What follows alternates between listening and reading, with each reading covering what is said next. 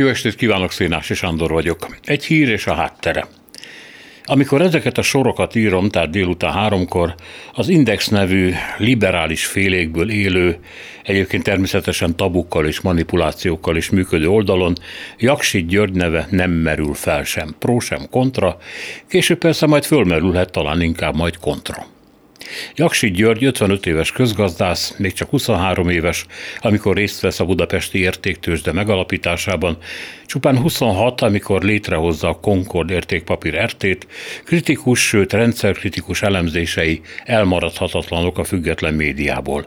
Ő az a szakértő tulajdonos, akinek az értékekhez való viszonyát nem csak a piacvilága formája, hanem a rendszerváltásban való részvétel érzelmi tőkéje is, magyarán a pénz önmagában önmagában nem tesz számára vállalhatónak bármilyen politikai környezetet.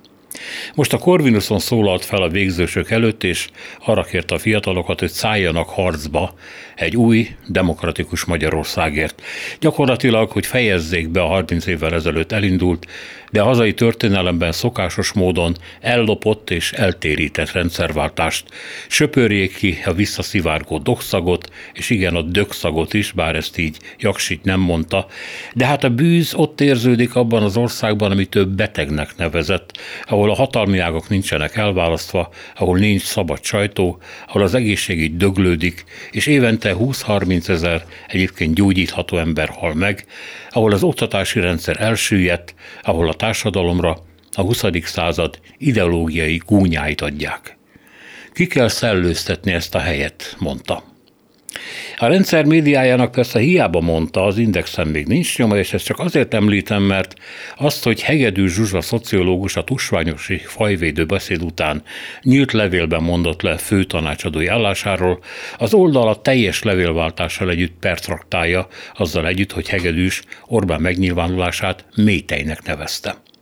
Ez valamiért belefér nekik, Jaksik nem de persze hegedűs pedigréje nem éppen tiszta, támadható ő, és nem csak a közpénzen űzött luxus miatt, hanem mert annyi mindent lenyelt már szeretett barátjától, a 2017-es úgynevezett etnikai homogenitást is, de csak most rezzent össze, amikor a késhegyét konkrétan a saját bőrén érezte.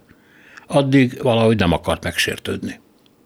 Jaksik más – a hallgató kiegyező, mert rendszeren sokat kereső gazdasági elitből mind mostanáig egyedül ő szólalt meg, aki eddig se volt néma, de most egyenesen az új elitet adó fiatalokat szólította lázadásra és forradalomra. Mert amit rájuk bízna, az bizony egy forradalommal érne fel. És azzal a szinte biztos rizikóval tette, amit tett, hogy tudta, a cégét kicsinálhatják, őt magát tönkre tehetik. Ez már egy másik szintje a nyilvános fellépésnek, ahol nem a szó egyedül a lényeg, hanem a szó és a tett együtt. Eleget beszéltünk, cselekedjetek. Mit lehet ezzel a szinttel kezdeni?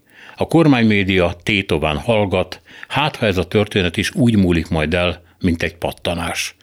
Más meg arra gondol talán, más múlik itt éppen, konkrétan az éjszaka.